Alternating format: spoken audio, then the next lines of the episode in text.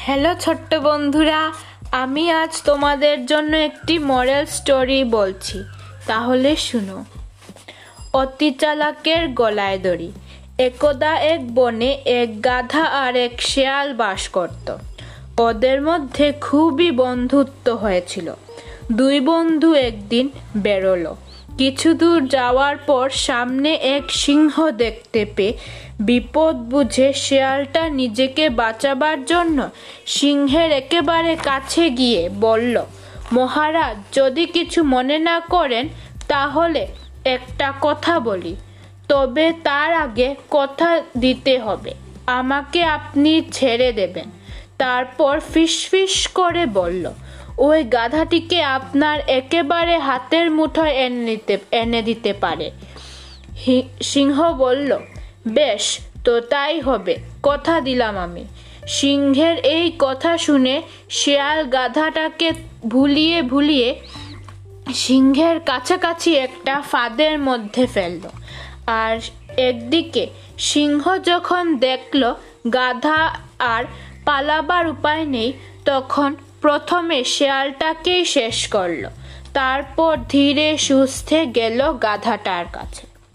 একটি উপদেশ দিচ্ছি তোমাদের ছোট্ট বন্ধু, সেটা হলো, অপরের সর্বনাশ করার চেষ্টা করলে নিজেরই আগে ক্ষতি হয়।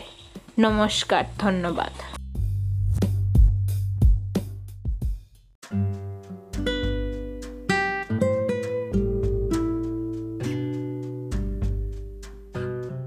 নমস্কার ছোট্ট বন্ধুরা, আজ আমি তোমাদের সামনে একটি গল্প তুলে ধরব। আচ্ছা গল্পটির টাইটেল হলো সাপ ও বলতা। একদা এক বলতা এক সাপের মাথার ওপর বসে অনবরত তাকে হুল ফোটাচ্ছিল।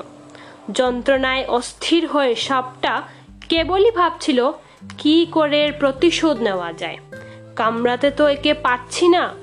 শেষে একটা গাড়ি আসতে দেখে বলতাকে মারবার জন্য রেগে মেগে সে নিজের মাথাটা এগিয়ে দিল গাড়ির চাকার নিচে। আর গাড়ির চাকার চাপে সাপের মাথা একেবারে চিড়ে চ্যাপটা হয়ে গেল। বলটা উড়ে গেল। তো এই গল্পে তোমাদের একটি উপদেশ দিচ্ছি, সেটা হলো, ক্রোধ ক্রোধে বুদ্ধিভ্রম হয়।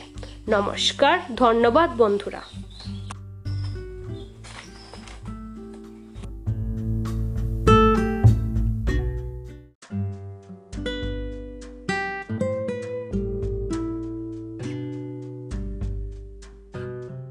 নমস্কার ছোট্ট বন্ধুরা, আজ আমি তোমাদের সামনে একটি গল্প তুলে ধরব।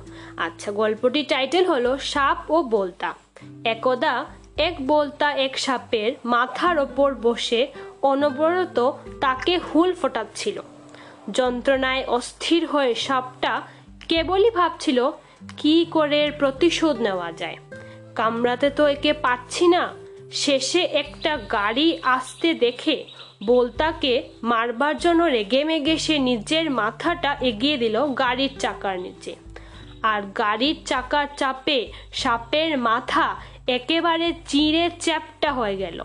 বলটা উড়ে গেল।